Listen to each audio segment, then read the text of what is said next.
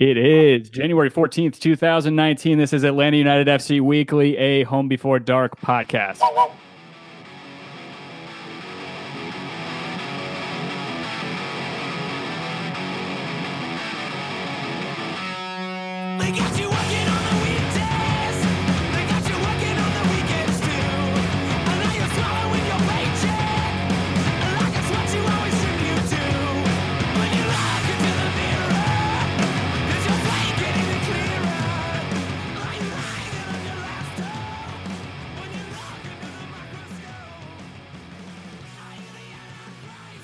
And we're back.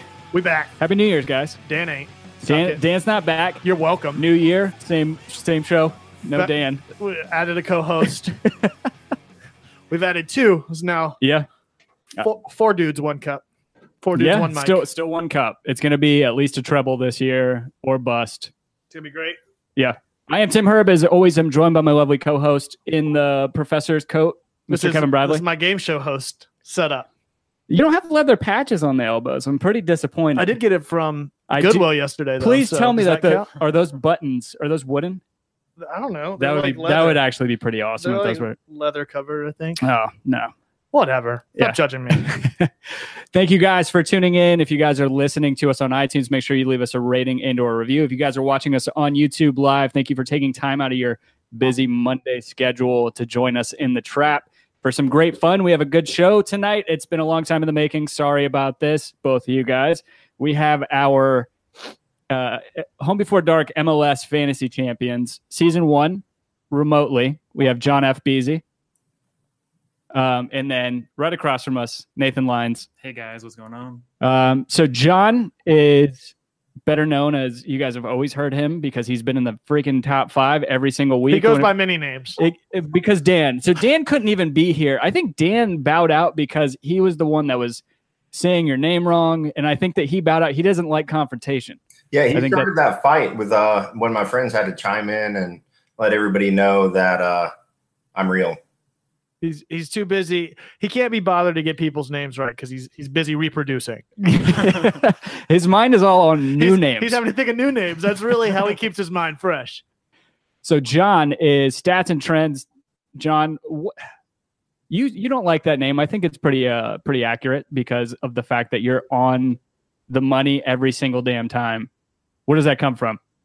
Yeah, I mean it came from work. Um use a lot of stats and and trend models. So uh we do um a college football pick'em at work and that's my college football pick'em name.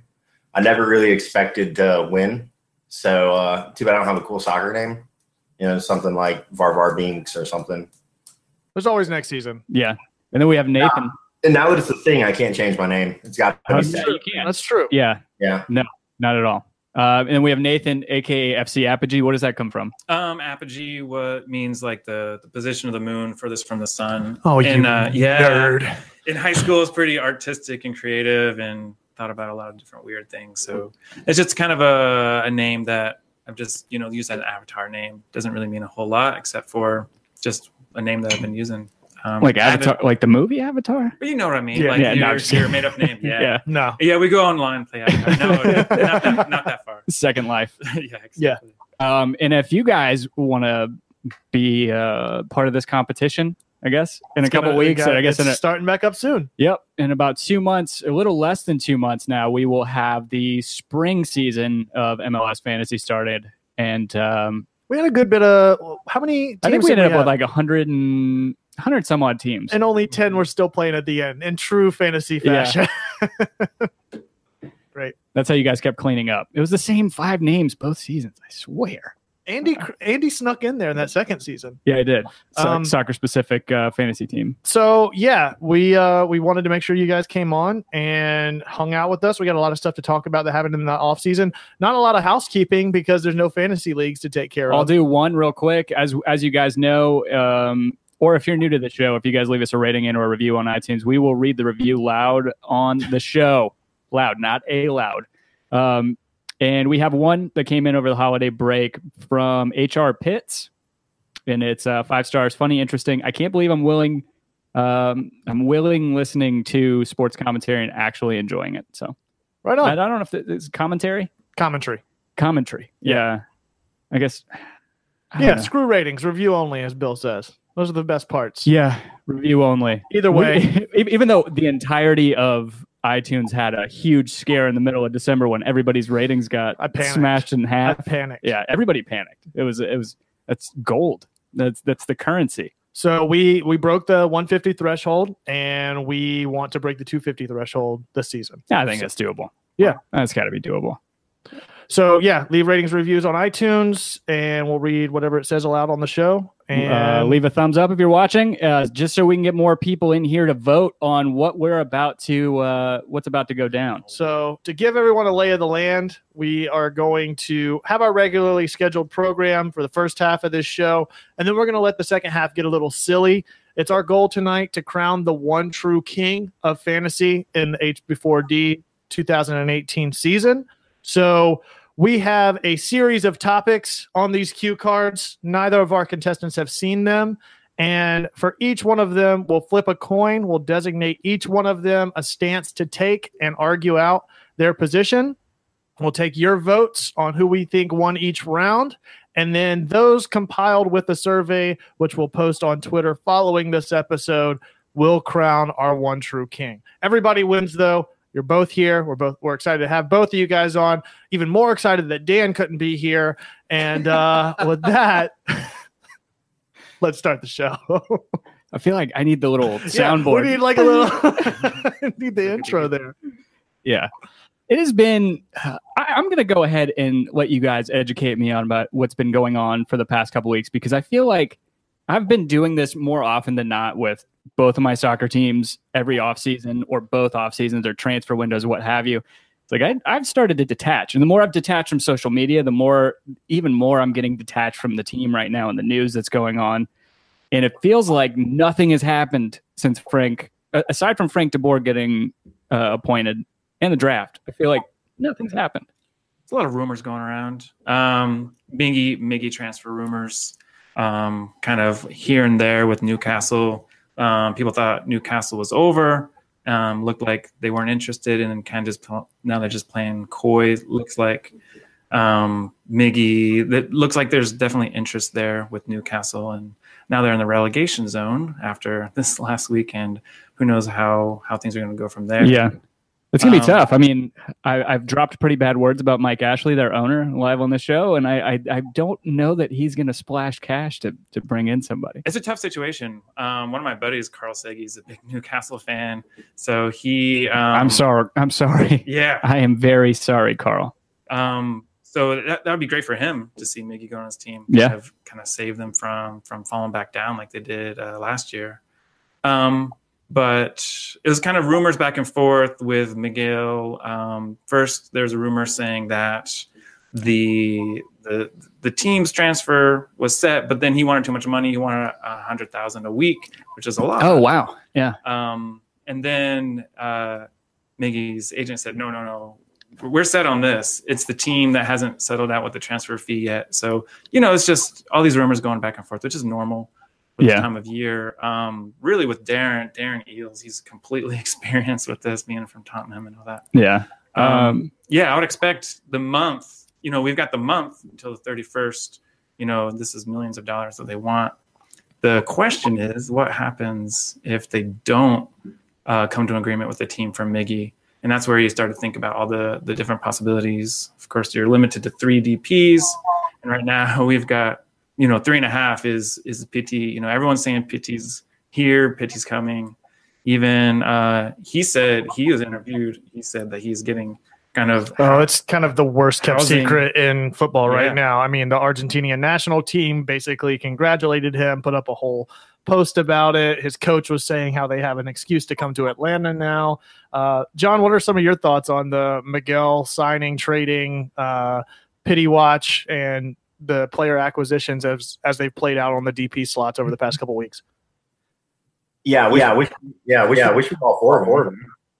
Um, uh, let's see. I think uh, selling Miggy would be the best thing we could do. I mean, our team won't be as good, but we want to uh, we want to show young players that we can flip them.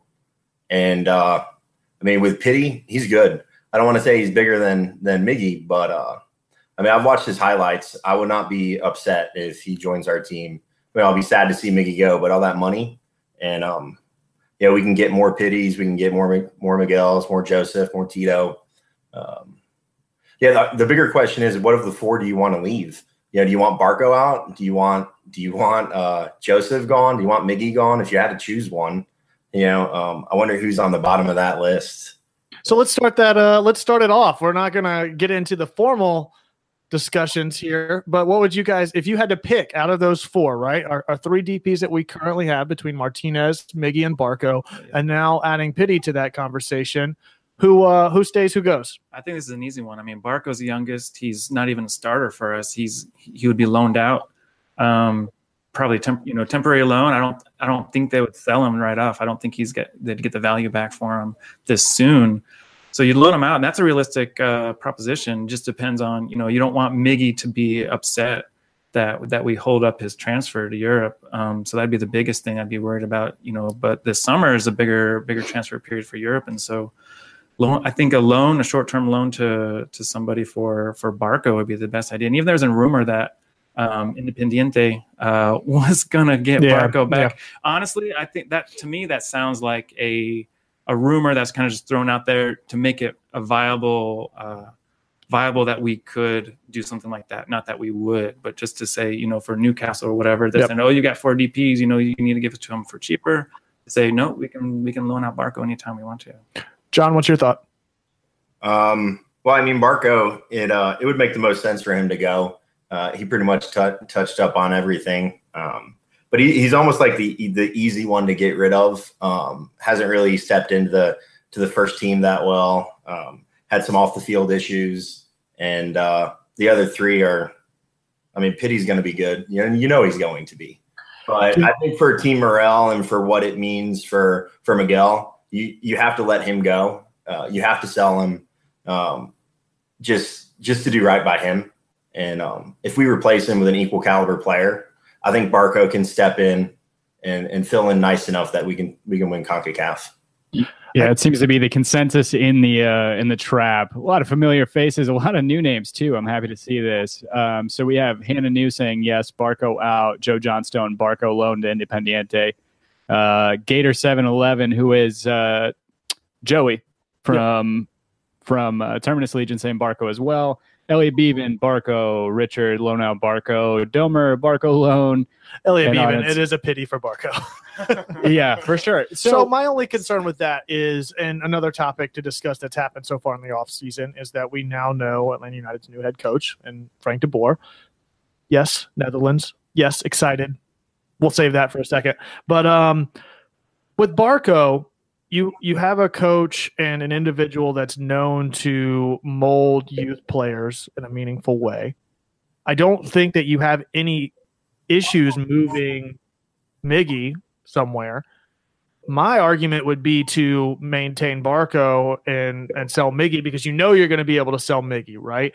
Barco, what are you really going to get for him right now? I think right now his stock is a little low and it's not going to benefit the team other than freeing up the spot versus actually getting him to develop some and not running the risk of Miggy getting injured or something transpiring over the next season. I don't know how much higher Miggy's stock is going to go than it is right now. Yeah, Um, it, it's crazy because there hasn't been uh, after the past couple years in in Europe. There was so much cash splash. I feel like right now teams are being a little more austere. frugal. Yeah, Yeah.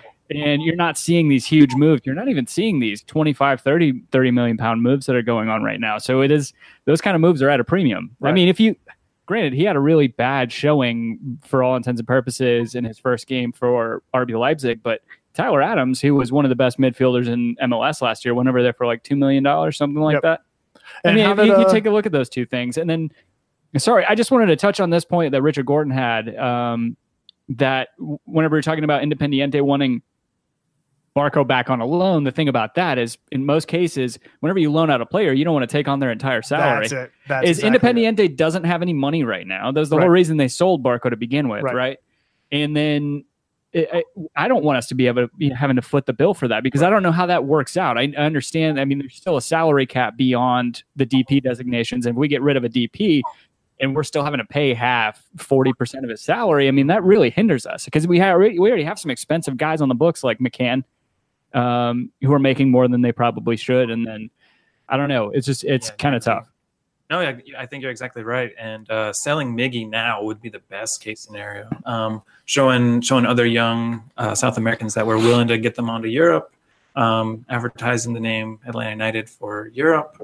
Um, so that's that's the that's the best case. I think Darren's in a tough spot because he said he wouldn't get out of bed unless it was a thirty million dollar offer. Yeah. And Yeah. then if the, the offer is like 20 million and they're like moving their way up to, tw- you know, 20, 22, 23, who knows where it is now. But He'll just uh, uh, probably furlough all the unessential staff until he gets the deal that he wants. Would be my guess. Political jokes. Yeah. Not here. that's funny. We went to, that's funny. We went to, my wife and I went up to Kennesaw Mountain uh, while the kids were at school. And then we get there and the parking lot's closed and we park and walk up like, what's going on? It's like, oh yeah, this is federal. not. Oh, no. There's still some like stragglers walking up the mountain. Like, should we go up? yeah. So we walked around it instead. Yeah. So you say you say you definitely think um what do you think Pity's going to be better than than Miggy? John? That what you're saying? Um, yeah, I mean, I, I don't want to say that because of what Miguel has been to the team, the city, the locker room. I mean, I love watching him play, but um, I think uh, Pity is so Miguel's better at pressing up the field vertically on a break. He he goes full speed with the ball at his feet, can spring an attack better than anybody. But uh, Pity's, I think he's better with the ball on his feet on the wing. He can cross the ball in better, better vision. He can cut on the inside bend the ball back post. He can use his left foot, drive it low. I mean, he he can score, he can pass, he can assist. He's got a great first touch. You know, I've, I've watched all of those uh, YouTube videos with the uh, the EDM on in the background. You know, um, he So uh, he's he's got it all. So uh, I mean, I'll go I'll go on the record and say Pity will be better than Miguel for our team. Yeah. So, who do you think, knowing that Frank's coming in, I touched on it briefly, uh, him coming in as the head coach, both where the players stand now, I think there's a little bit of discrepancy between Pity and Barco, but they're both relatively young players with high ceilings. Uh, John, I'll open up the floor to you. What do you think their trajectories are uh, independently of one another, and where you think Barco and Pity may be going with the Frank signing and Frank in general for the team? Yeah, I mean, uh, Frank's the right hire for this. He um, he can take young players and develop them, move them on. It, it's fun if you look what, what what happened at Ajax. You got uh, I mean, look at the players they've moved on. They have, uh, I mean, you know, Suarez, Ibrahimovic played there. I mean, they're a list of players. They have a, a all star caliber, best eleven, world class team. Uh, I'm not saying we'll do anything close to that, but if we could become half of that, yeah, if we could become the Ajax MLS, that would uh that's our goal, I think. And um I think he's the coach that can do it. As for the trajectory of Barco, I mean, yeah, he can only go up from here. He showed some flashes of brilliance last year. He just needs to learn how to be more decisive in the attack. He's really good at keeping the ball moving left, moving right, drawing fouls. But uh, I think he needs to be more decisive in the box. Um, yeah, he always he makes his decision one touch too late. I think. Yeah, I think that was saying that last year that, you know, nobody moves better laterally and does nothing with the ball than than Ezekiel Barco did Yeah. last year. That was but again, I mean, you touch on it, the fact that he's young. I mean, it's if he learns th- to to have that um, incisive touch, then he is going to be a force to reckon with. I mean, he had that stretch. I would say is I'm trying to remember what the stretch after he came back from first injury, right? Whenever he Yeah. the, the goal against Chicago, Chicago. yeah, that Chicago game was kind of his standout performance. I felt like last year, and then he kind of just, you know, the off the field stuff. I think got into his head. I think a lot of fans probably jeered him more than they should have. I think, I think a lot of the off the field stuff was playing with his mind. Um, he's he's a teenager coming to a different culture, um, recently married, uh, millionaire right off the bat, and uh, dealing with all these things, and then uh, trying to get into the first team and injured. Like all these mental things are going on, and then the whole thing with uh, Brandon Vazquez and who you know who knows all the details. I don't know if we ever will, but. Um, that that going on, just all these mental things, off the field things, I'm sure are playing with his mind. Um, and I was even saying with uh, Tata Martino here, I think that was a bad a bad fit for him because Tata Martino is such a fatherly figure, just kind of like someone you would never want to disappoint, um, someone who's going to give you that tough love and and you really care for you as a person. Um, I was almost thinking that this, you know, Frank De Boer would be a great choice because he's, you know, stern but not like very personal. It's like I don't care what you do off the field, just you know, go there and work, just keep working. Um, I think that'd be great for Barco to have uh, Frank De Boer here with him. Yeah.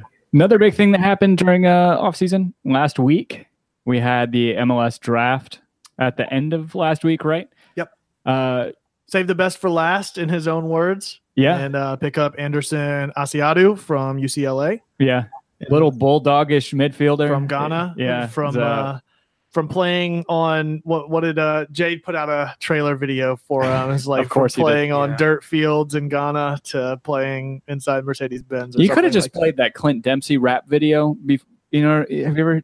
He's like, no. Does Brek Shea have pretty one Pretty much the same thing. Oh man, It's just a matter of time now. He's in Atlanta, right? Yeah, for That's sure. Yeah, no, I was telling my friend. Yeah, have you guys read the article or any of his backstory articles? Um, AJC did a great one um, about just some of his past history. Is like I was texting my friends, guys, you got to read this. If you try not to cry when you read it, if if you don't cry when you read it, I don't want to be your friend.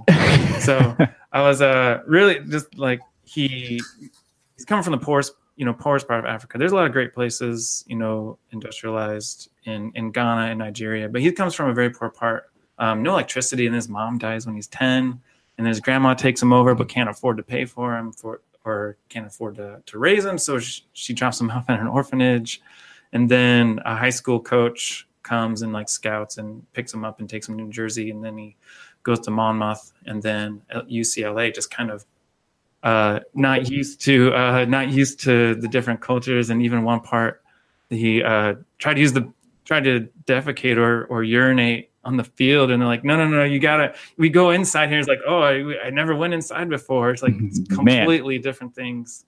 Um, it's a really really touching story. Um, go read about it if uh, if you haven't yet. Yeah. What do you think about that pick, John? I mean, um, it seems like he's kind of an understudy um, under maybe Jeff Larentowicz and, and Nagbe and, and Remedi. Yeah, I mean, I think we have a, a pretty good midfield as it is, and it's going to be tough to break into it. Um, you know, Gressel was a diamond in the rough. You know, I, I wish um, every player we draft can turn into that. But with Remedi and Nagbe, I mean, Larentowicz, but um, as far as our starters, you know, for him to for him to break in, it's going to be tough.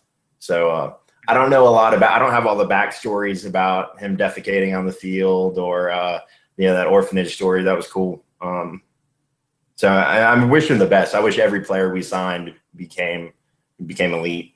Um, but I do love I do love uh, Ghanaians. There's some they they can play soccer. So that point about people wanting the best for people, uh, another big signing that's happened in this offseason so far was the acquisition of Brek Shea, who was at Vancouver lastly. Yeah, so, he was.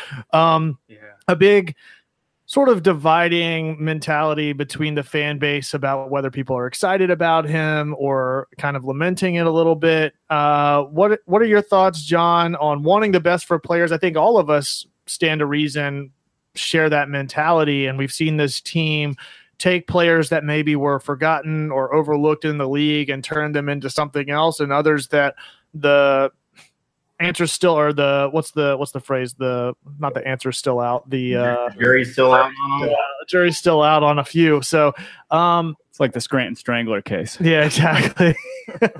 So what are your thoughts on Brek Shea uh another big signing for Atlanta so far Yeah, um, I think he was just added as a now he was added as a true depth piece. Um, he has the international experience with the U.S. men's national team. Uh, he played in England, um, but he, I think he's been a little bit of a disappointment, and he, he definitely has personality. I just hope his uh, his personality doesn't get in the way of him as a player. You know, um, it'd be great if he could come in and compete for that starting job, but we have uh, we we have enough. Man, I forgot who's who's the uh the young 16 year old. I forgot his name. Wow. hello Huh? hello Yeah. I mean, we have we have enough where we don't we don't need Brett Shea, but I I want to see him succeed. And uh I just can't get over his hair, his outfits, his clothes. His, he's something else. Yeah, you guys know Beck Hansen, like I'm a loser, baby. Yeah. He reminds me Yeah. of tall Beck Hansen. Yeah. Yeah, I could see that. eccentric, kind of quiet. Um, Be- Brett and Brek is kind of similar to Beck too. Yeah. Um, but uh, I remember when we got Darlington Nagbe, uh, a lot of Portland fans were like, "Hey, you know, good luck with him. You, he's going to frustrate you to no end in the attacking third because he's going to miss and blah blah blah." Exactly. And then we're like, okay. And then we just put him in the right place great point. to, suc- to succeed.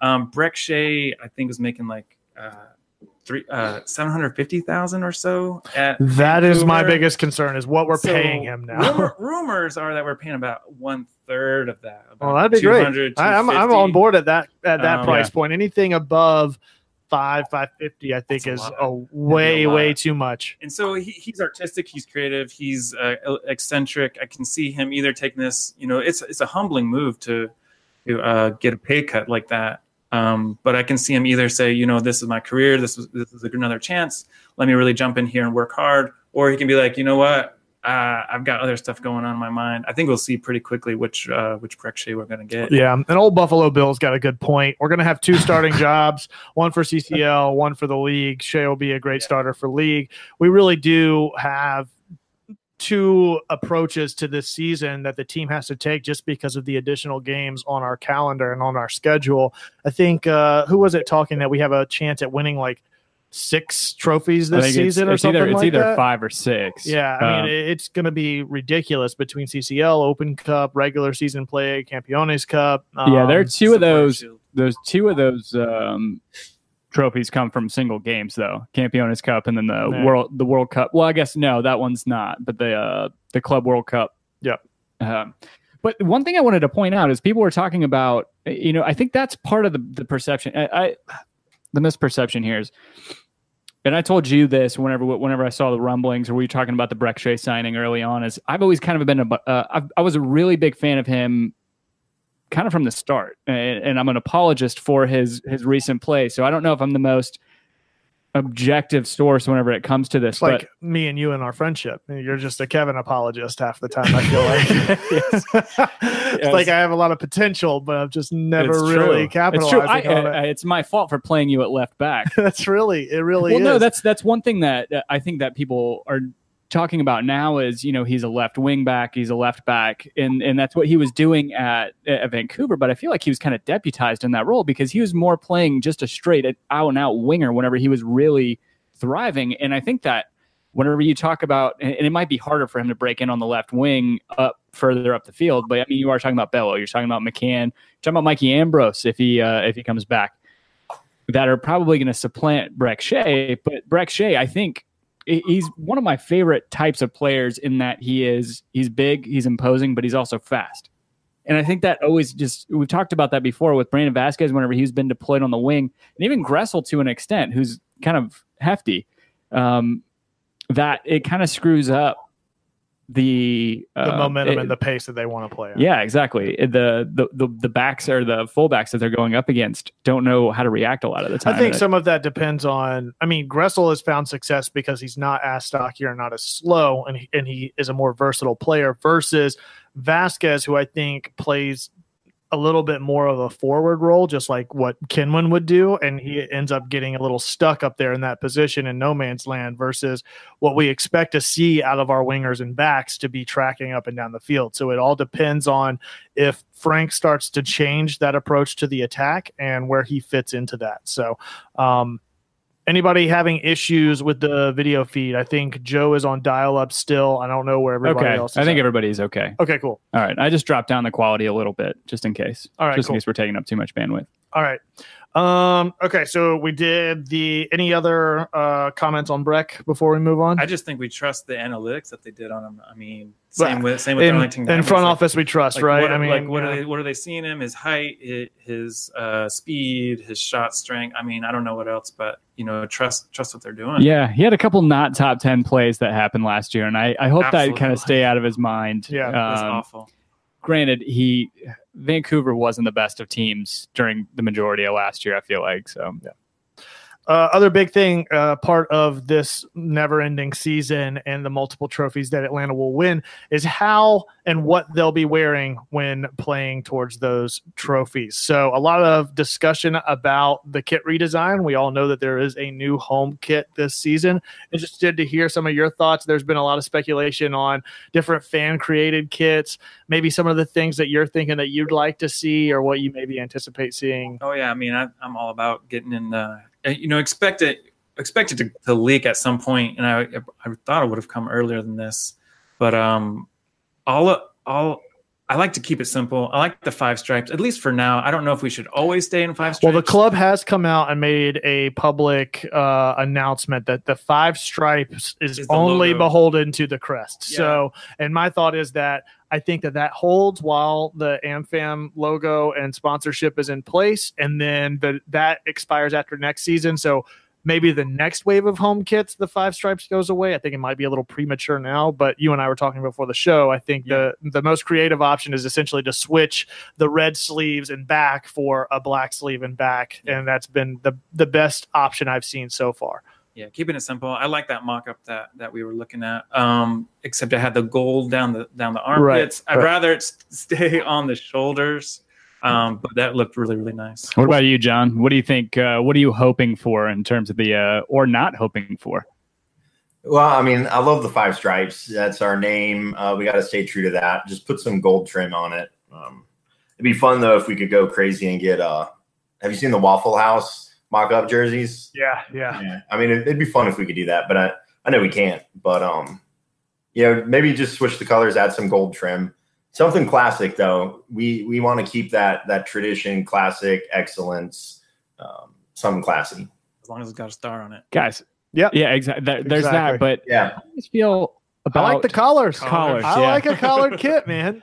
Well, Adidas, uh, they Well, make like the, the- they make the kits. I like the Portland collared kits. They're a little bit different. It's like the higher collar versus like the longer, Yeah. floppier collars. I like the Portland collars more than more than others. Um, yes, King Peach so- Michelle will stay in place. This quick, season. They'll get Real quick, I know you can't. Uh, all the podcasters You got to Simba that. can't hear it, but uh, maybe something like this for a jersey design would be pretty cool. I like it. Um, so uh, yeah, baby Declan, he was born five days before we won the cup, so he's he's kind of the reason we won the cup. Yeah, I, I agree, and I think Dan has another one coming in just a couple weeks. So I mean, do we need to have a debate now? He, can you just give him the Twitter vote right now? yeah, I feel I feel like we need to get a screenshot of that whenever you. Uh, what's the name, by the way? Uh, Declan, Declan. Yeah. Uh, gotta get um Iron Tooth to do a little Declan Yes. galosh piece. Yeah, not the Jay Riddle. Yes. kick him off, throw him off the side of the mountain. yeah, exactly, exactly. Now, what were you saying about the Adidas collared kits? Yeah, um, Adidas makes all the all the kits for Major League Soccer, and uh, if you look at all of them, there's not a lot of uh, versatility, not a lot of um, distinguishing features in all of them. So that's what I like about ours. It's different than all the other ones. Whatever we do, as long as we're not carbon copy of the rest of the league, you know, make it make it something like this that stands out. That's all I want. There's no faux collars where the colors just change, make it look like. Yeah. collar. Oh, that's awful. Yeah, I was think I think I saw Joey talking about a um a concept kit that had the hoops, like circle the hoops around the jersey. Uh, yeah, the bumblebee stripes. Oh God, I love. I do I'm a huge fan of those like uh, those U.S. men's national team like hoop it. Oh, I, like, jerseys. I like that. I don't know if I want it now for Yeah. Atlanta United. Maybe you know Barcelona went like 100 years and then they finally got hoops for one time. I'd like to stay with stripes for now. yeah, All right. Um, so we did kit redesign, Frank, Pity Watch, Brek Shea, uh, Anderson signing. Uh, other things are we do have the Mexico game coming up in Atlanta at the well, that's in September or no, that's no, July. it's June, no, June or July, right? Yeah. June or July in the summer. Excited? Going to it? the Mexico. The return of Tata? No, I'm not. No, I'm not going to go there. You're not gonna No, go to I it? I mean, it's great. Um, yeah, Mexican fans are great. They're, you know, they support their team a lot in the United States. Mexico plays actually more. I think uh, you'd have to fact check this, but they play a lot of games in the United States. Yeah. Um, a lot of friendlies in the United States because they know they'll sell. Yeah. Um, I think it's great for Atlanta, not necessarily great for me or Atlanta United. Yeah. Yeah. Yeah. What are your thoughts, John? Um, yeah, I want to go. Uh, love the U.S. men's national team. Love Atlanta United. That's it. That's where my allegiances stop. Um, so yeah, I'll go um, for sure. I've, I've been to every soccer game at the Benz, um, counting the All Star game, championship game, playoff games. Um, I don't see it stopping. Yeah, I think it'll be fun. I mean, we got enough players that can get an easy call up for that game. We 'Cause don't It'll be right there. know what I was going to say. Is it against U.S. men's national team? I believe so. No. I know because they, They didn't haven't announce it. No, they haven't even announced the opponent yet. Oh, Yeah. I guess that's true. I just saw. Yeah, I didn't even think about that. Yeah. So here's a, here's a question. Juventus? that would be, that'd be really stupid. Um, knowing how much everybody loves Tata Martino and what he did for this team for the past two years, It's against Argentina. if if it's against if it's against uh, I- I- anybody really, other than maybe um, Barcelona. yeah, but you're so dumb. you are so dumb. No, Oh, it's how against do you- Ajax. Oh yeah. I think I think this I think this struck a debate in, in the in the last World Cup since we missed people wanting to cheer for like Fox Sports pushing everybody to cheer for Mexico. Would you cheer would you be more inclined to cheer on Mexico if it wasn't against the US men's national team or your country or your home country? What if it's against Netherlands? That would be. I Um, want that. would you be more inclined now to uh, cheer for Tata if you or cheer for Mexico with Tata there now? It depends on who they're playing. That's what I just I said. Don't. I, I love Tata Martino. I, I, I, I'll have to wait and see how I react because I don't cheer for Mexico. I like Mexico. Yeah, I don't. Yeah, li- same here. you know, when Mexico does well, it makes us look better. I, I hope they do well. I hope they don't get embarrassed. And, uh, you know, they've got a lot of great young talent. They've got great fans. But I mean, I'm a US MNT fan, so I don't cheer for Mexico. Yeah, you in No, that same. I mean, I hate Mexico. I always have. I mean, not the nation. You know, don't get me wrong. Uh-huh. Just the Mexican national team. Uh, Yeah, no, it's okay. Um, but uh, I love Tata. I'd like to see him succeed. I hate saying that. Uh, I'll probably uh, cry myself to sleep in the shower in the fetal position if they win anything significant. If, but I want us to win too. But um, either way, so long as uh, so long as he does good things, I'll be happy for him. And if that means silently rooting for Mexico, it won't be the worst thing that happens. Um, besides, it, it'd be a big, uh, it'd be a big fuck you to the U.S. men's national team for not even considering hiring him. Yeah, how do you not interview? How do you not interview him? So I wouldn't mind seeing him win just to show the in- incompetency of the U.S. men's national team. Doing a good job on their own. Yeah, for sure. One thing I did want to ask, but they're talking about uh, the documentaries, uh, soccer documentaries in the chat. I know Kevin, you were big on the Sunderland Till I Die. Very big Knowing now, Carl, I had no idea. Carl's a Geordie. Are, are, are, can you bring yourself to watch Sunderland Till I Die, or does it make you very happy to watch the ending of that? I was gonna, I was gonna ask about that too. I haven't had a chance to. Yeah, it's for, um, for Carl, there, Newcastle. he says yes, so it makes him very happy to watch them get them get relegated. that that I watched that. I finished that uh le- this week. Um, it was really well done. Really. Did well you just produced. watch it like I did, clutching your Atlanta United scarf and, Yes. and being very thankful for all the run of form that we've had the past two years? And you know, not only that, but even considering the bigger picture as far as is pro rel good. Um, and then th- this is where you come into MLS. Like MLS gets a lot of criticism for the salary cap for growing so slowly, which Yep. they deserve criticism.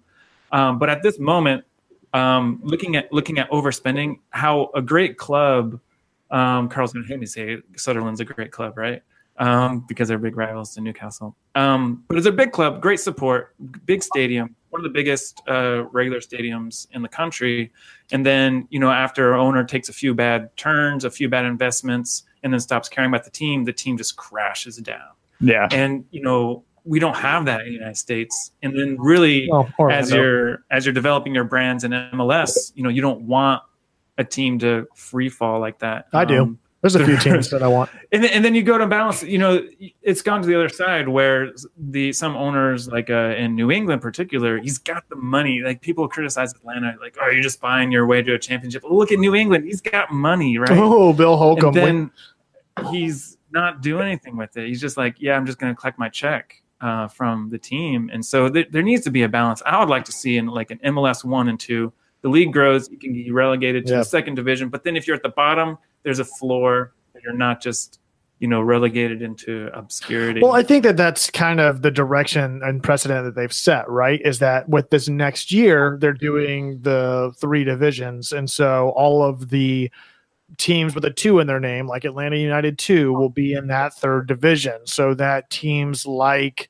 Louisville and uh, I guess what um, Charleston. Nashville would still be, they can start to prepare a division that a pro rel system starts to make sense. That you still have a lower division team that it will always be there, and it's not kind of sinking down three and four tiers. Right. We're getting we're getting too deep.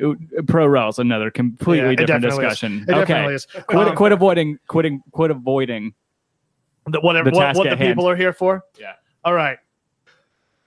Okay, so Tim, why don't you flip the coin and we will. What? So how do you want to do this again?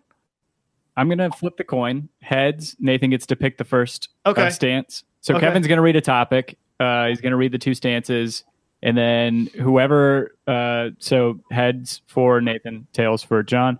Whoever wins gets to choose the first topic. You guys vote in the trap. Let us know who who made a more compelling case, Okay.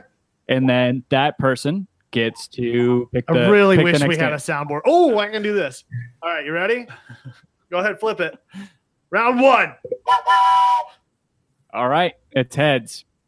So the choice goes to Nathan. Yes. So Nathan, you get to make the choice between two players, which was a contentious battle the past few seasons. Last year, especially in the starting lineup between Gressel and Tito Villalba. I will pick uh, and argue for Gressel. First of all, because that's what Tata Martino picked, and he won us a championship starting Gressel.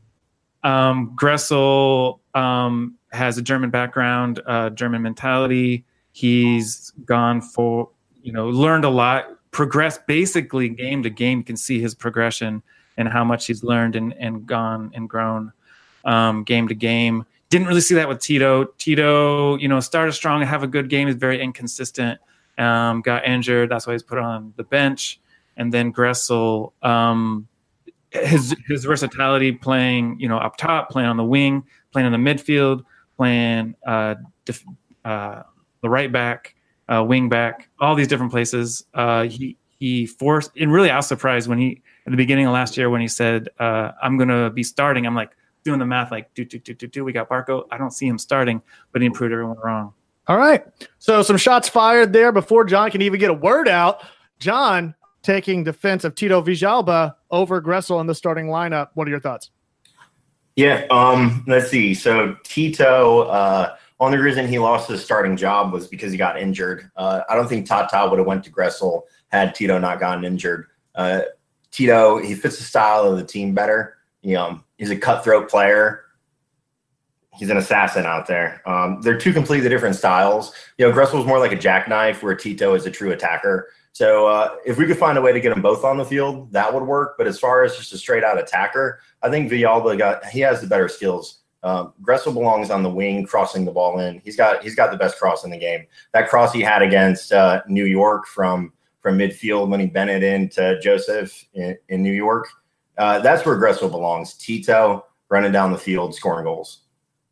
All right. Uh, people in the trap. Who do you think? Not between Gressel and Tito, but between Nethel, Ne- Nethel, Nathan and Jacob. Who do you think one one round one? And uh, we'll we'll see your votes, and we'll we'll kind of try to tally them up. Again, this will come down to a vote at the end through our Twitter poll. Lethal weapon. Lethal weapon. There's your uh, That's my new there's name. there's your fantasy, fantasy league year. name. Yeah. What's what's my new name? I forgot. What is it? Uh, it depends. We got it depends on the day and when you ask. Uh, what did I just say, Jacob? Uh, well, it's up to you to earn your real name back. We'll just leave it at that. Fair enough. All right. So far we have uh we have three for John. So we're gonna go ahead and give John uh oh we Oh, got, we got one for- three for John. One for one for Neethel. Oh, we got Uh, four. okay, John taking it away on round one. So John's going to take one in the voting. What we will do is Uh-oh.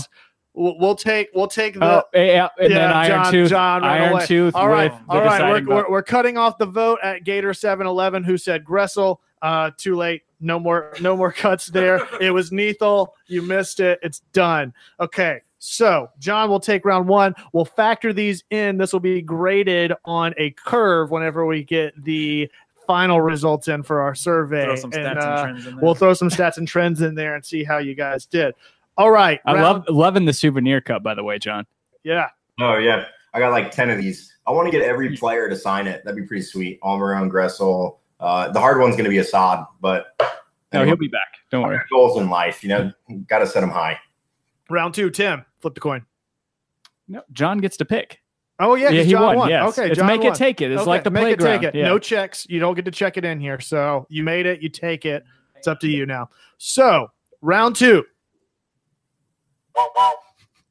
Your options to defend are between Pop Tarts and Toaster Strudel. Make your case. Okay. Um, I mean, you got to go Pop Tarts, right? They're uh, less messy. You can eat them on the go. Strudels, flaky. Sometimes you mess up putting the icing on. Yeah, it's hard to get the exact the ratio of icing to strudel just right. You always end up with too much icing at the end or not enough. You know, Pop Tart consistent. You get just the right amount of icing, just the right amount of filling.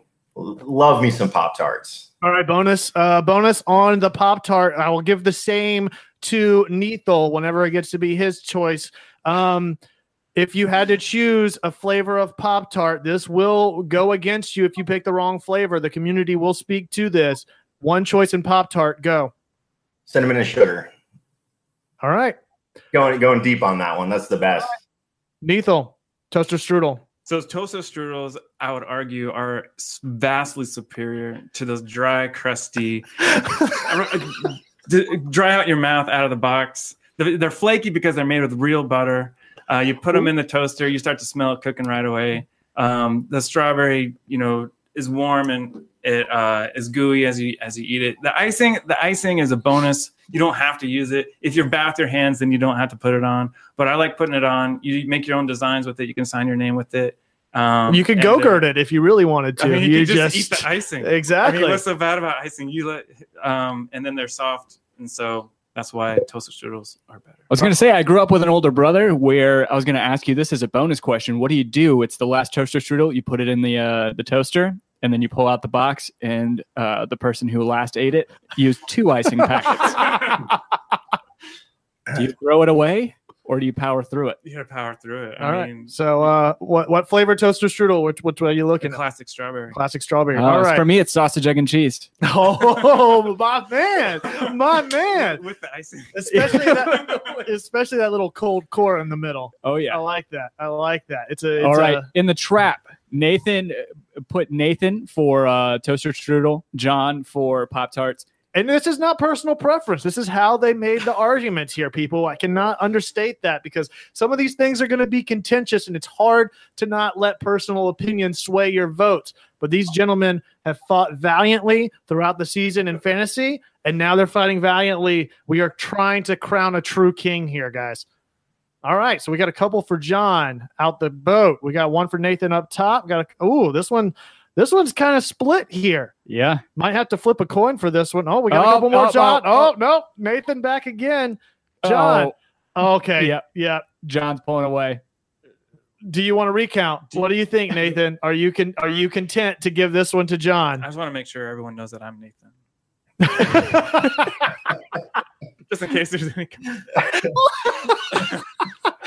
You're right. Joe, Joey, Joey did say something about name tags. He said he's going to leave us a bad review. Uh, We'll, we'll get professional at some point. We'll get the lower thirds going on the on the yeah, screen. yeah, we need to. All right, so I think we'll, I think we'll, I think it's consensus that one goes to John. Yeah. right? yeah. All right, so that one goes to John as well uh, for Team Pop Tarts. Uh, Who knows what put it over the edge? Yeah, I mean? C- Cecilia Stevens, new name, welcome, saying uh, originally Strudel, but John made a good It's a great case. case. Yeah. It's good. Okay.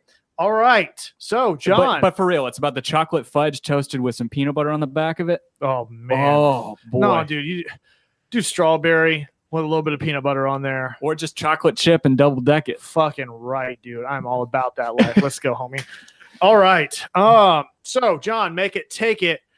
There was a lot of discussion as we neared the end of last season where Atlanta United was in the running for two different situations, two different trophies, about which one really meant more. Ultimately, Atlanta United won the cup. You see where this decision and this direction is going. Round three, Shield versus Cup.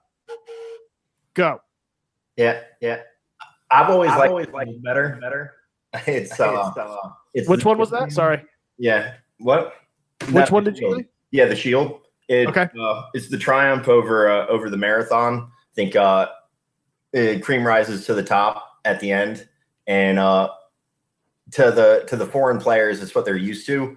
So I would say, yeah, you go for the Shield. Something about just winning over an extended period of time. It's a bold choice. I, I know a lot of people are going to be swayed because Atlanta won the cup. And Nathan, with that, your argument for the cup over the the, the shield. So absolutely, it's the what do we what do we have here? I mean, what do we print on our scarves here? This is a cup. This is what we won. Um, the cup is superior. The supporter shield would make sense if it was a balanced schedule, but with East and West, you don't play the same people, and so it's not a good comparison. It's not a good reflection of who's the best at the end of the year. Ask New York Red Bulls if they would trade all of their supporter shield for one MLS Cup. I'm sure they'd say yes. And then one more word, the star. What gets you the star on your kit is the MLS Cup. All right. My my vote is it's whichever one you're going for, whichever one you're winning. If I think a lot of people may they may not agree with me right now because Atlanta happens to be in the driver's seat and just won the cup, but I think some of that depends on which one did you win. I think a lot of those New York Red Bulls fans might they- they're obviously salty they didn't have the cup, but at the time of the Shield that was more important. I think I think both of you made great arguments and uh, a lot of that's conditional, but out the gate, Nathan, with all the votes right now, I think I've got one for John. Anybody else, get your votes in now. It's a landslide. Yeah, It is I, a- I vote for Nathan. He's got my vote. That was solid. All right, we're calling it. We're calling it with Chris, with Nathan at Iron Tooth. Uh, that'll be the last vote. Stop it, Domer. You're ruining it. No more. That's it. Stopping it with Domer now. I do love. I, I just want to point this out. It's we were talking about uh, talking about this earlier. Chris Iron Tooth saying, "You know, we have thirty thousand shield scarves hidden in a warehouse somewhere." No, they absolutely do. no. I they're.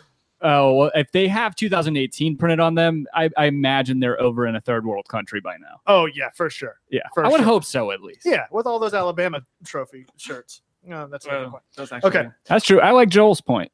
Rev Rev United saying, uh, "Who has a supporter shield par- uh, parade?" Yeah. That's a good point. Nobody. Yeah. That's a good point. Sad sacks. All right. So coming up on round four, uh, first two heavy-handed wins to John. Round three went to Nathan. Coming up to round four, another contentious debate that happened last season was in the starting position of two other individuals in the lineup. Uh, a conversation that's really happened since Atlanta United started.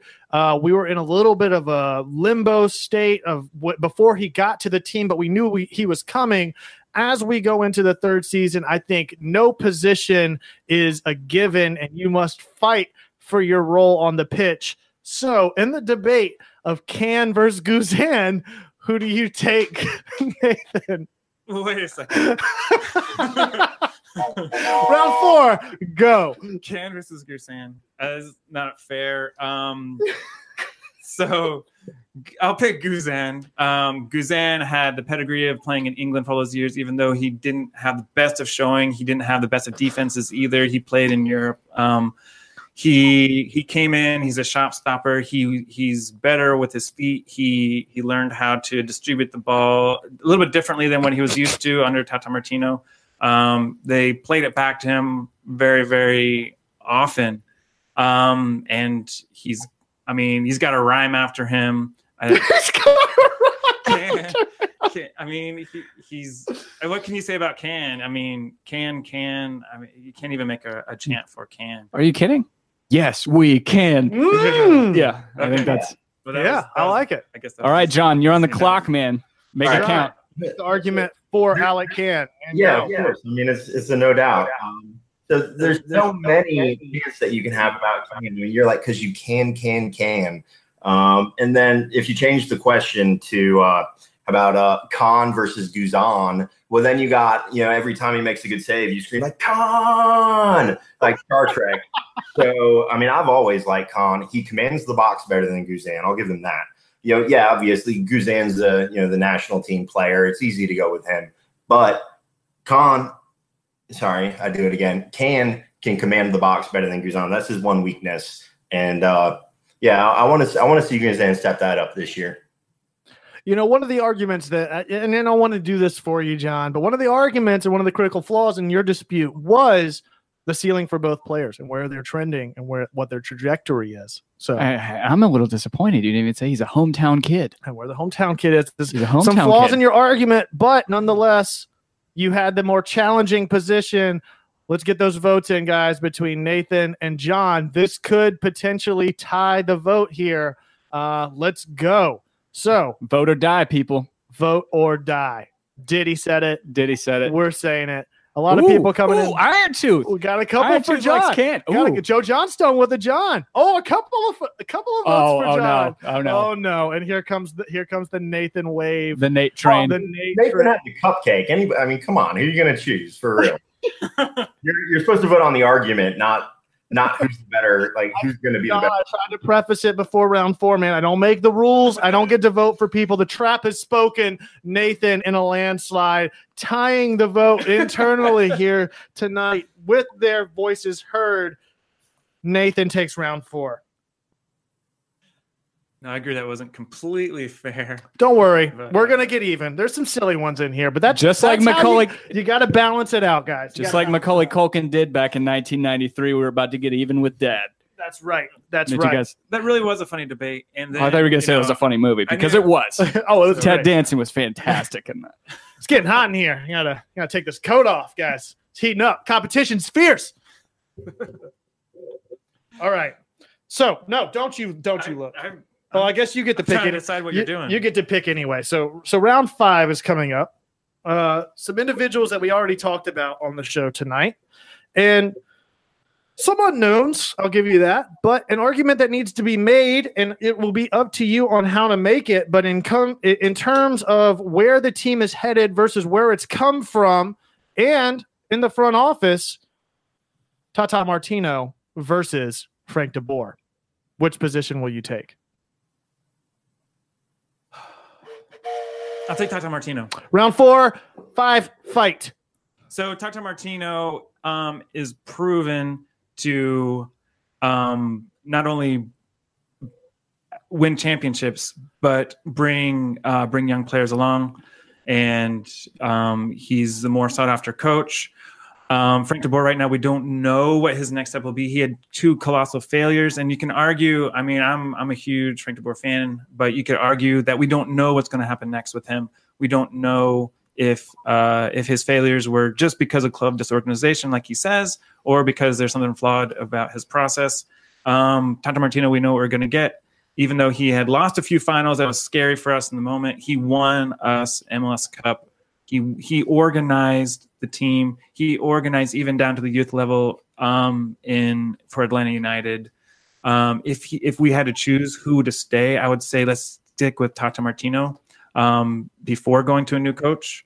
Um, I fully support the new coach, but um, with with Tata Martino, he, he he's he gained he he's gained so much support because of his process, because of his winning, uh, just winning games. And then he showed not only um, ide- idealism during the regular season, but also uh, were very pragmatic in the playoffs and got got it done. All right. A couple of people getting ahead of ourselves. Again, this is back to the arguments, not personal opinions. I, thi- I got a feeling this is going to be a heated debate. I might have to take tallies here. Either way, John taking the stance of Frank DeBoer Yeah, over Tata Martino. Yeah. Go. Um, so uh, start with the obligatory Frank the Tank, Frank the Tank, Frank the Tank. Uh, it's just got tifos for days. there you go. Um, Good once it hits your lips. uh, maybe we'll go to Bed Bath and Beyond when we're done. Um, okay. But I, I have one one dispute. You said uh, Tata can really bring up young people. I mean, Frank Frank can do that. He's more known for that. So I, I'd actually side with Frank on that one. And then uh, yeah, Tata can win championships, but he did lose the Shield. So uh, you do have that to look at. You know, um, Frank had had a winning culture at Ajax. He he can bring up the young players. You know, you talk about where the team's been, but you also asked where it's trending. And uh, you know, we got to get we got to get the treble. You know, and to do that, we need the Shield.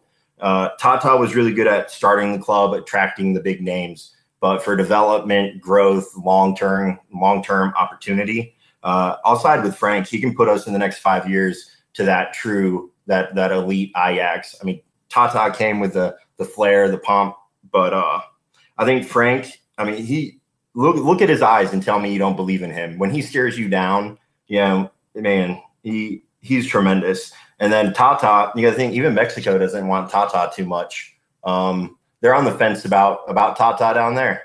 So uh, I'll, I'll go with with trending in the right direction with Frank. See, look at that, man. I'm scared. All right, man. I mean, look at to, to talk about staring somebody down. I think your point was made there. I, I will respect the callback in making your defense of Frank DeBoer of using a previous stance of the shield to to poke holes in the validity of a Tata Martino system in losing the shield. So I, I'll give a bonus point personally on that front. I think the Comic Con goers like to call that uh, continuity. I like it. Yeah, I like no it. It's continuity error there. So, uh, so while the votes are kind of coming in here, Tim, what are your thoughts? It's, it's a it's a big, strong lead for John out the gate. Oh, I think I saw shit losing track people uh, chatting in the in the trap, but I think part of the the argument against Tata Martino, and again, I mean, what he did for this club is monumental, but was that he had been given great teams that he kind of failed with. If you want to go along those lines with Crystal Palace, or what what happened to Frank De Boer at Inter and at Crystal Palace, I think the Crystal Palace thing was just an absolute sham. It's a mess. Yeah. Yeah, I mean, the fact that he was fired, what four games, six games in, something like that. No, I I I agree. I mean, for I mean, put the game to aside. I I'm a full believer in Frank De Boer. Um, I think he's going to do a good job with Atlanta United. It's just it's a tough question. It is. It So, is. There's, to- see, I to told pick you there's there's some silliness and some seriousness in here. John takes round five And, and, and control back of the board, and right? control the board three to two. You know, another part, uh, another point I want to make about Frank is there's there's been a lot of talk about what Tata did with the youth in South America, and I think that's a valid point. But I think what Frank brings to the team is youth in the European side of Yeah. things, and I, I don't think that just because the coach goes, those connections go because the team has built success that you expect to continue. So, if anything, it kind of broadens the horizons. Again, to your point, it's a tough question. That's what No, we're here I- for. We got to we got to crown the true king, guys. I'm And- excited. I'm excited to see what he'll do with the youth, with uh, the the system, and just like Ajax. Ajax. He would say Ajax. It's like, is that how you pronounce it? But Well, it depends. Do you? So- I, I- sometimes I ask you a question, you ask me a question. You know. There we go. right now, I And ask. Uh, sometimes right now, I ask John a question, And- which is uh, round six. and sometimes I ask you a question. I ask you a question. You know. All right, John. uh, a little bit of a personal question. When were you born, sir? August 1st, 1983.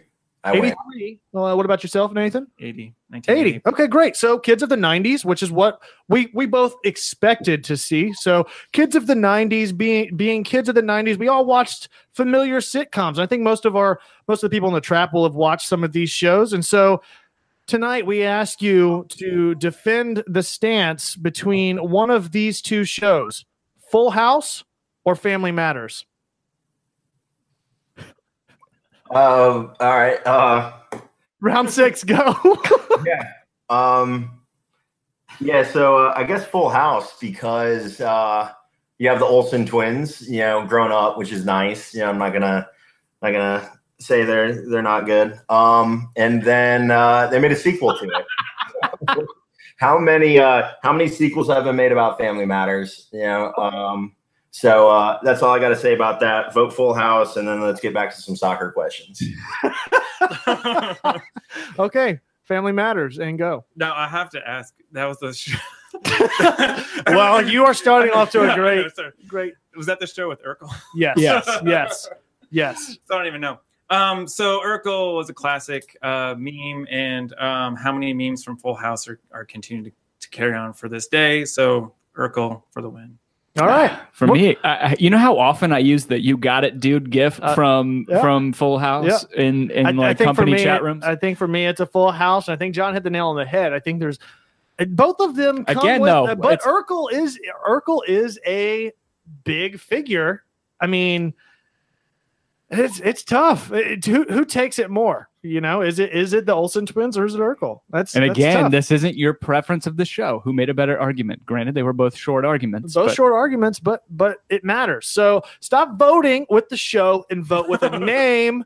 John, who took the stance of you guys are acting like you're taking the polling booths in Florida. seriously.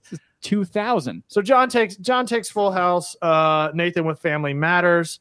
Um, what were what were some of your thoughts? I, I mean, I really Ooh. did like. I, I felt like Family Matters had a little bit more depth to it. As It was a show. little more serious. Definitely had more depth to it as a Yeah. show. But Dave Coulier, that was that was my homeboy Yeah, growing up. yeah. yeah.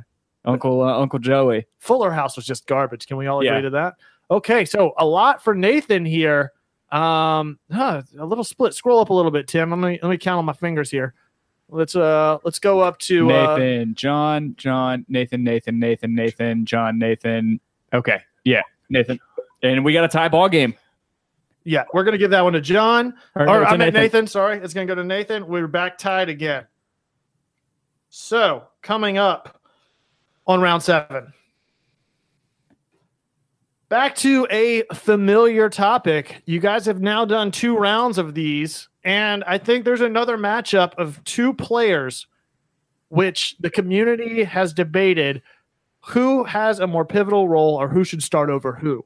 Both youth players both with different uh, outlooks and, and potential, both inter- internal to the league and internationally.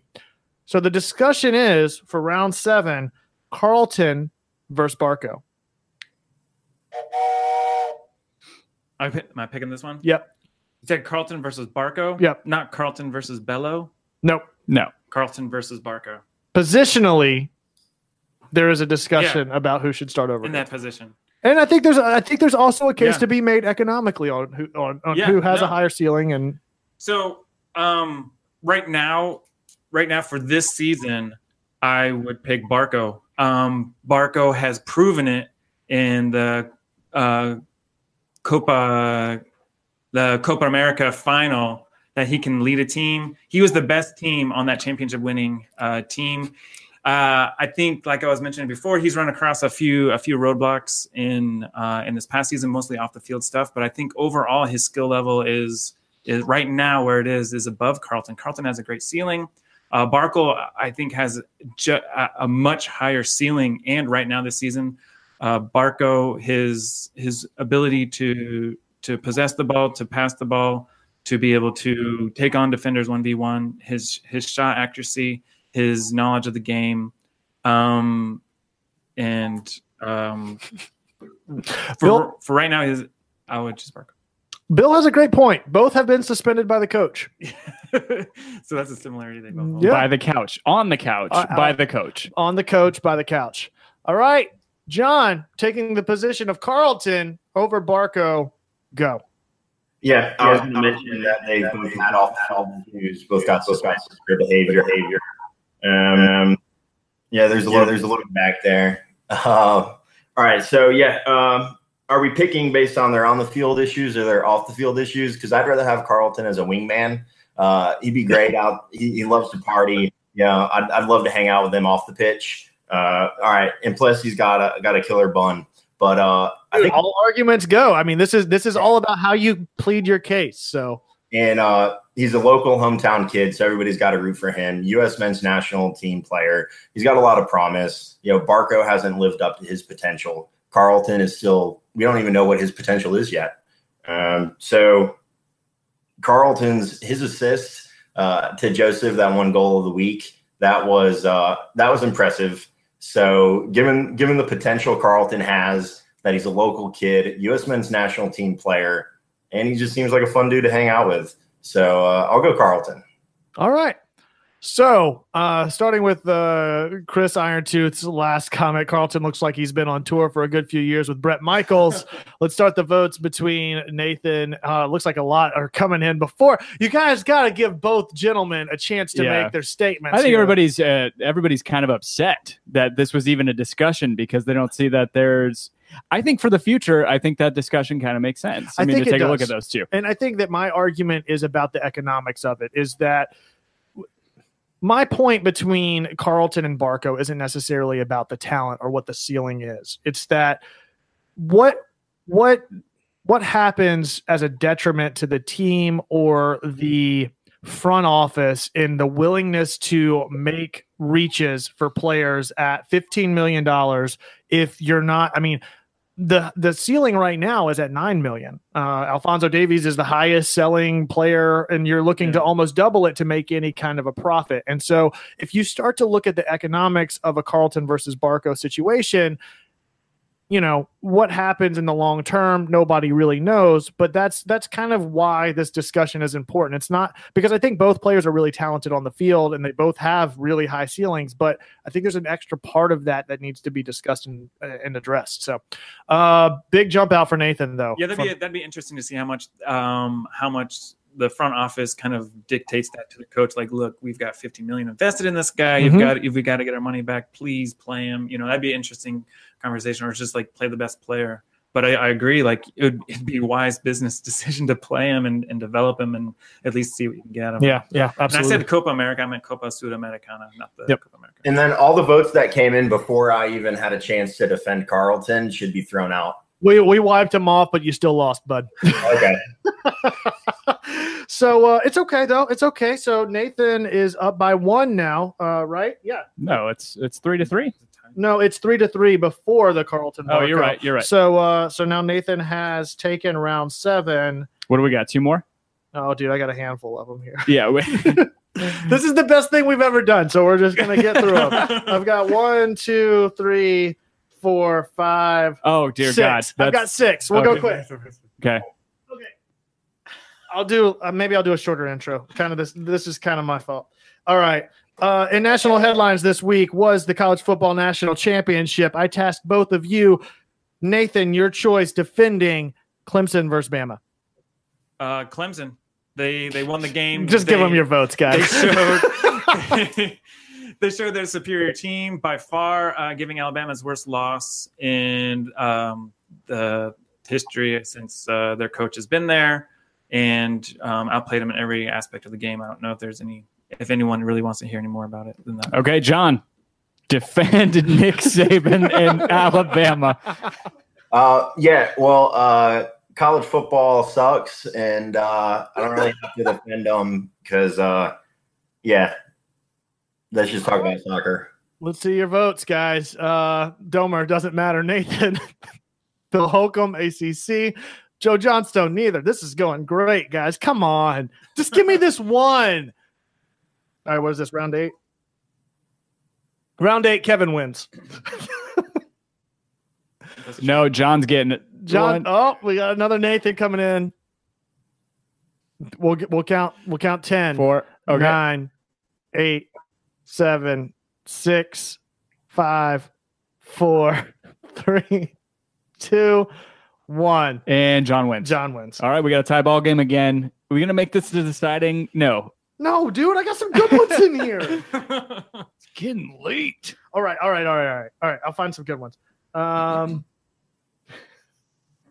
Did you write some down whenever I was out, out of the room earlier? just one. Okay. All right. So uh, one of the things we didn't talk about was the fact that Concacaf will be played in Kennesaw Stadium.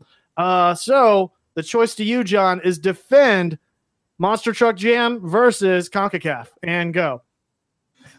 Yeah. Um, I mean, CONCACAF's definitely more important. If there's a way we could have uh, kicked him out, we would have. Um, you know, how many people are really going to go to that? Uh, little side note: my my brother went, showed up late, stayed for five minutes, and left last year. He hated it. So, um, yeah, I mean, clearly CONCACAF's better, and at least they found a place in Kennesaw, and that stadium in Kennesaw is still nicer than most of the other fields in Major League Soccer. And I bet that crowd that shows up to the small Kennesaw Stadium will still be bigger and better than most of the other teams' playoff, like uh, regular season games, and better than Chicago's playoff crowd. I mean, Chicago couldn't even fill their stadium for a playoff game.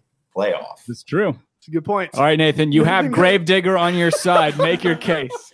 All right, guys. So this is why they couldn't move uh, the CONCACAF games, or this is why they did move the CONCACAF games, because there was a motocross where they bring all the dirt in one weekend, and then the CONCACAF game was on the Wednesday, and then on the next weekend was the Monster Jam. So you can't bring all in that dirt, clean it out, and then bring it all back in. So that's why there's no other It's a option. logistics thing. it's logistics. And so actually they did inquire about Bobby Dodd Stadium, but there was something else going on that day. That would have been very romantic just to sit there at Bobby Dodd, well, stand there, Bobby Dodd, and be like, yeah, we used to be here. This is our roots.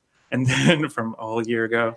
Um, but Kennesaw, um, I really enjoy the Kennesaw State um, Stadium there. It is a great stadium. The, the pitch is perfect. The first time I was there, I was, I was standing next to a guy. He's like, "Oh, I didn't know this field was was artificial turf," and I'm like, "No, dude, this is real. It just looks fake. It's so good." All right, so a lot of people voicing that they do like motocross, uh, uh, the monster trucks, but I think that you were doomed to lose this one. Either way, again, just got to kind of switch things up here. But unfortunately, it fell to John, who already had the one point lead. So now he's stretched his lead to two. Yeah. So uh, I'm going to do three more, just three more. Uh, got got one serious and uh, two silly. Okay, okay. Can you just bear with me for that? Serious first, or, or wait, I guess I'll give it to you, uh, John. Do you want serious or silly? Uh, well, you have two silly and one serious, right? Yep. So yeah, let's have a serious sandwich. Go silly. Okay, I like it. Uh, pick a hand, right or left. Right. I'm right-handed. Everybody's right-handed. Eighty percent of One the no, that wasn't the question. That was- One of the that, big- that one- would be silly. One of the I'm biggest uh, disputes in a, a poll that was posted on the Home Before Dark Twitter page just months ago, leading up to the Cup run, and ultimately led to some of the success of Atlanta United, was between Creed versus Nickelback. um, yeah, I think uh, wasn't Creed the original? Um, Creed was the original Nickelback, and uh, pretty pretty sure Nickelback ruined Creed. I think that's how that works. Um, so yeah, Creed. They both suck, you know. Um, but uh, I'd rather go with with the original instead of the copycat. I mean, if you're a copycat of something that's already bad, uh, you know, a copy of a copy of a copy, you just start losing quality after that, and that's why uh, all the bands that came after Nickelback even just sucks. So, are you saying that Nickelback should have been dead on a Sunday morning? That was the Hey, first stop. Creed song. Come on. No, what? Stop ruining John's arguments here, or uh, Nathan's arguments. Nethel, go. All right, Nickelback, because I mean, when you hold out that picture and you say, "Look at this photograph," to everyone it means something. It means something different. it touches your heart. Look at the photograph. Just look at it. And that's why Nickelback's better. Oh look! I mean, Bill Holcomb in before you even made the comment. It's a great point. I think I think there's some value in branding, and uh, sometimes you know you just look at the photograph and it, a picture tells a thousand words. So, um, or is worth a thousand words. Who we got? All right, let's see the votes coming in. Got a couple for John, another one for John. Uh, got one for Nathan there. Brittany S. Nickelback had some bangers though. That's a good point. Brittany knew, uh, or Bethany knew a new a new voice in the trap. Uh, We have like sisters, Bethany and Hannah knew, and then there's another new great. in there. Yeah. There's a lot of new news in here. This is great. Sorry, Nate. No John fake all day. Uh, a couple. This one's pretty even. I'm not seeing any clear winners here. Should we flip a coin for this one? Yeah. Any opposition from from the voter from the competitors here on a coin flip? No, flip flip a nickel. All right. Heads. Nathan takes it. All right, Nathan takes that one. All right. So it's a one point game. I believe so. All right. We got serious part of the serious Yeah, sandwich. Serious part of the serious sandwich, which is I really like the way this all worked out. Of course you did. You're the architect of our demise. all right. Uh last one, and it was touched on a little bit ago about player debates, and you guys thought we forgot about him, but we didn't. Uh, Atlanta's own, the youngster George Bello, making the case against Chris McCann. Who do you choose? Make your arg- argument. Make your As a first team player for the 2019 season. Chris McCann versus George Bello. I go Bello all the way. Uh, Bello showed the speed, the en- energy. Um, he's got a great up value. Talking about what we we're we're saying about Barco. Um, if for Bello, you play him, um, you get the value out of him. I really liked what I saw out of him. Um, he he shows both the ability to defend one v one and the ability to to get forward with the speed and score without a doubt. Um, McCann, he's slow, he's overpaid, he's past his prime. His wife uh, complains a lot on, on Instagram, and so I go Bello all the way. All right, John. Defend Gainer and Chris. No, you just have to defend Chris McCann. No need to defend Gainer. Yeah. Um, well, Chris McCann was on a, a championship winning side that uh, he was a significant role in down the stretch. Um, uh, Bello, he, he had a couple good showings, but he's still very young. And if you throw him into the mix, he'll he could turn out uh, he could turn out like another Freddie Adu. You know, you don't want you don't want to give him too much too soon. So if we were asking long term, yeah, I agree with Bello. We're talking about just for this next season. McCann still got a little bit in the tank. I mean, Bello, he, he's the sexy option. He's talented. He's really good. What can't he do? And um, that that goal, he, his first game, his first goal, er, that was intense. But um, McCann's proven himself. He he's leadership role. He's going to help. He could help in Concacaf. He can do whatever he. Um, so yeah, I'll uh, I'll, I'll I'll debate McCann because because Bello is the exciting option, and and the voters want to go Bello. But McCann proved himself last year, and he's part of the reason we won. I like it. That's a great argument. Uh, so let your voices be heard. John, who took the stance of McCann versus Nathan, who took the stance of Bello. I actually miscounted, guys. You're tied at five apiece. So we have two left. It could end up in a tie. We'll see, but let your voices be heard. So far, we have one for John, two for John, one for Nathan. Let's go. And I'm going to count it down from 10, 9, 8, 7, 6, 5, 4, 3, 2, 1. I've got six to four in favor of John. That was make seven, eight. So John takes that over. So John takes the lead, six John to five. takes the lead, six to five. All right, John. This is like if if uh, first take or that Skip and Shannon show, if they were like honest with the people that they weren't really arguing, yeah. that they just had to pick a side Right, pre-production. Right, right. All right. In the serious sandwich, we have Ooh, a real ooh. sandwich debate that needs to be made tonight. Hot dog is a hot dog a sandwich? Is that It's, it's not that one. That's Oh. for another time. But it is a debate that needs settled, and the people need answers. We've talked about your Pop Tarts, putting a little bit of warm peanut butter on top of that Pop Tart or your toaster strudel. You know, peanut butter on a toaster strudel? yeah, man. It's too soft. Nah, I think it's all right. It's I too like it, soft. man. Well, that that that makes the that makes my follow up point. What's every what's every soft sandwich need? A little crunch factor. So in the sandwich debate, in crunchy versus smooth peanut butter, And we're talking about like uh not, we're not throwing in honey, we're not talking Nutella, No. we're talking straight up Peter Pan peanut butter. which way you going? Crunchy, smooth, John for the win. Fight it. Which Yeah. way you? Uh, I'm an expert at peanut butter and jelly sandwiches. I never outgrew them. I love them. I make them all the time. Uh, you gotta love, gotta love crunchy. Yeah, it's a little dark horse on that. Cream, creamy's the original, but that crunchy, uh, the chunks of peanut, it adds texture to the sandwich. Um, you know, you because you have it can get a little mushy when you add the jam. If you add enough of that jelly on there, it's it's and then I mean I make it good. I'm talking jelly falling off the sides, peanut butter falling off the sides, stuck to the roof of your mouth when you're eating it. I mean, you think I like talking about soccer? I think I could talk about PB and J all day. So uh, yeah, I mean the crunchy it adds a little bit of texture. Um, so uh, yeah, I mean I go crunchy peanut butter. Damn son, I like it. I'm, my mouth's watering. I don't know how you're gonna follow it up, Nathan, but uh, taking the stance of smooth or creamy peanut butter, however you want to say it. I mean, he's been making peanut butter jelly sandwiches a long time, but I have to disagree with them. Smooth is by far the better peanut butter. Um, I don't know if you've ever gotten crunchy peanuts stuck in your teeth, but you've eaten that stuff all day long after a sandwich. So if that's what you like. You're making peanut butter jelly sandwiches a lot, but I'd rather not get them stuck in my teeth. Um, I'll go smooth.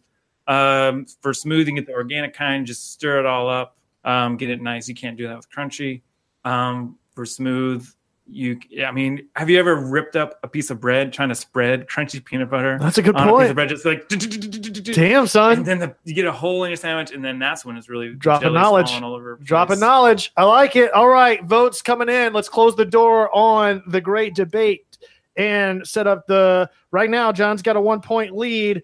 Uh, crunchy versus smooth. John taking the stance of crunchy versus Nathan. Lethal weapon taking the stance of smooth. Got a couple for John. John trying to get brownie points here. Oh, we got a quick, got a quick clap back for Nathan here. John, a couple more. Nathan, a couple more. Oh boy.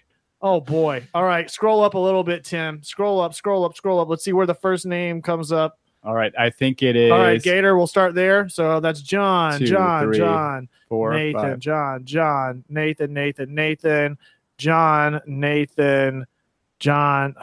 I think that might be a dead heat. I think that might be a dead heat. We got to close it out with a coin flip. Uh, all right.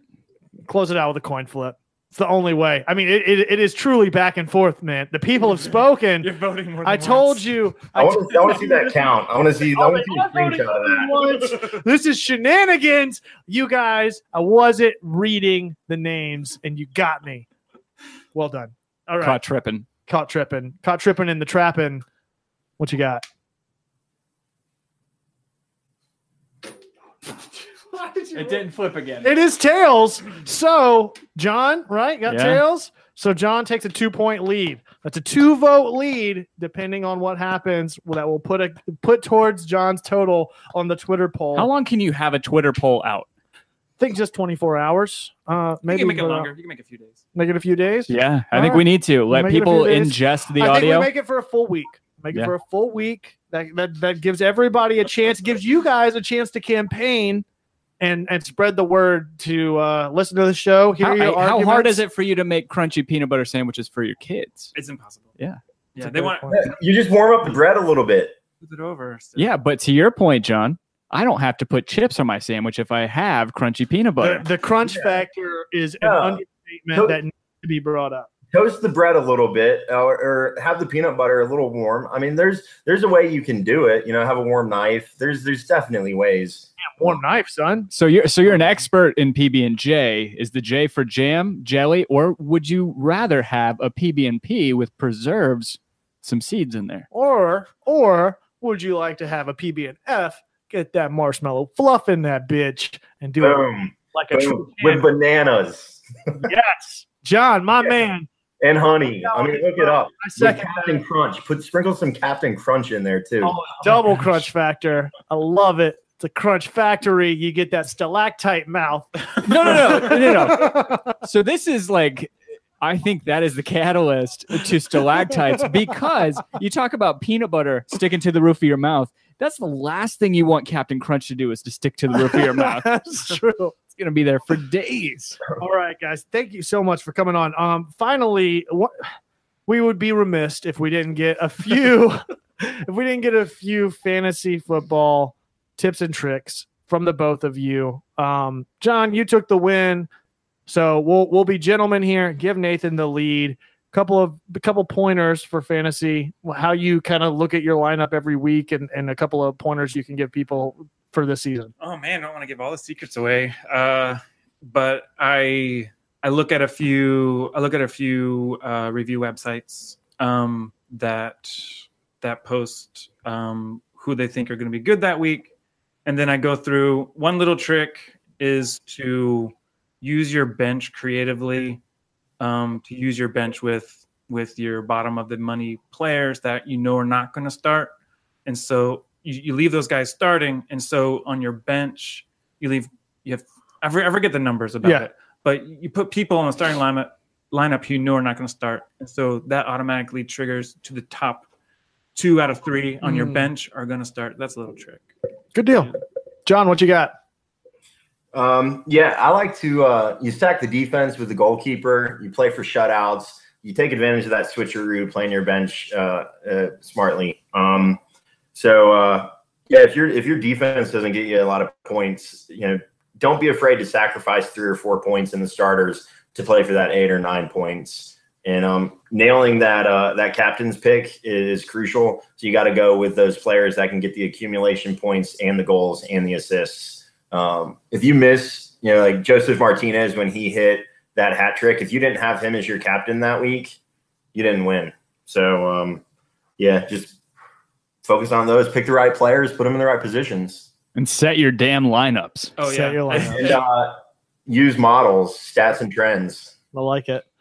Um, so in closing here, any plugs, people to give shout outs to. Thank you guys both for coming on. Sorry it took so long. being Oh, no, being great. good sports on Yeah. everything. It got silly, but uh, I hope everybody else enjoyed it. I know we sure did. And uh, the debate continues, I think, on crunchy versus creamy. And, I think uh, so. I, I like I think we S. all win in the process. Brittany S. As as always, coming with the uh, the logic. Uh, aside from the Nickelback quote, but uh, well, smooth and creamy is always sold out in stores. America spoke.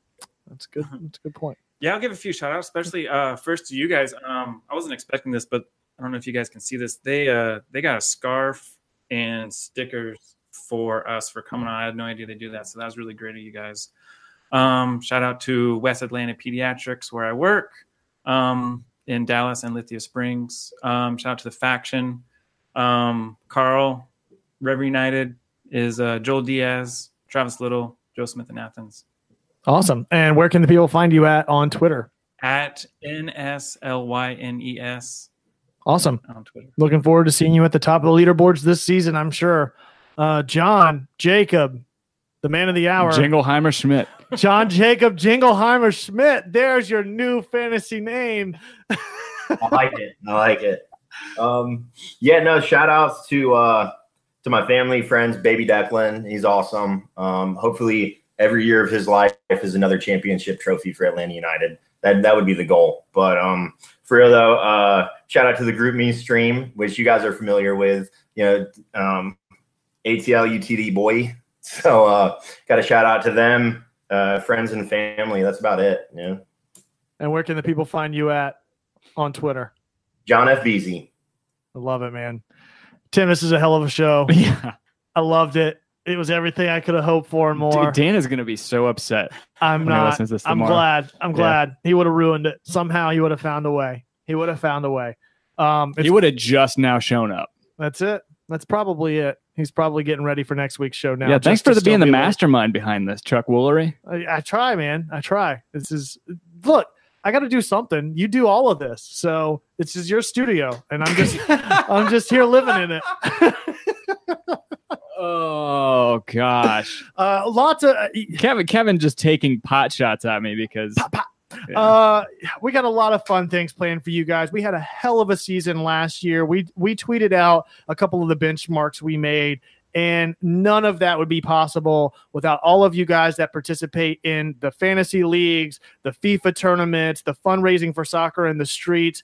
Hanging out in the trap with us each and every week, the ratings, the reviews on Twitter, on Instagram, all of it. We love the hell out of you guys. We got a ton of stuff planned for 2019 some new content coming to the channels so keep an eye out for that. We'll get some more information out to you guys as we get a little bit closer. But the family keeps growing and, and we love having every one of you as a part of that. So thanks for checking us out. You can find dan when he can't be bothered to be here at his name f-u-c-k-h the number three d on twitter and tim where can they find you at you can find me at Tim Herb. Find me as well at the architect. That's at the underscore ARC. Number one, T E C T, or where I'm most frequently at at home before dark. That's before spelled B and the number four. Check You- out. You home. should you should be on your own a, a lot more than you are on the the show Okay, page. okay, taking pot shots. I see. Okay, okay, I see you. I see you. Uh, look, man, I tried to talk about the Colts. It's not my fault that they came up short. I will end you just like I'm about to end this live stream. Thank you guys um, for for coming out and hanging out. Uh, check out gethomebeforedark.com. Uh, you can throw a little forward slash and a shop on there. We got hats and some other things that, again, part of goals for 2019 is to get some more stuff in there. So be sure to check that out. We'll put out details for the next fantasy league. We'll see you guys out at the bins or at Kennesaw Stadium, wherever it is. You can find us, coordinate with us, meet and greet with us. MEAT, as always. Beard Brethren in full effect. Love you guys. See you next week. As always, be home before dark.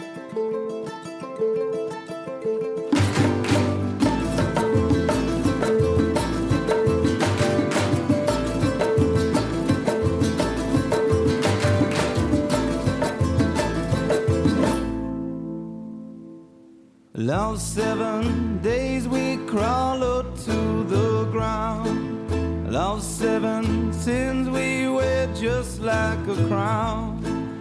Angels will cry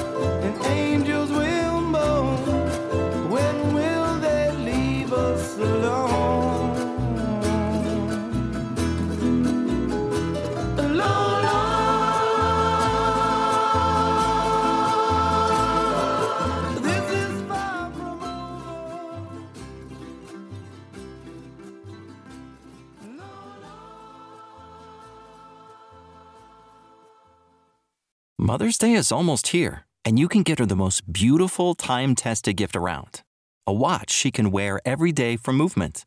Whether mom's into classic dress watches, rare and refined ceramics, or tried and true bestsellers, Movement has something she'll love. And right now, you can save big on the best Mother's Day gift ever with up to 50% off site wide during Movement's Mother's Day sale at MVMT.com.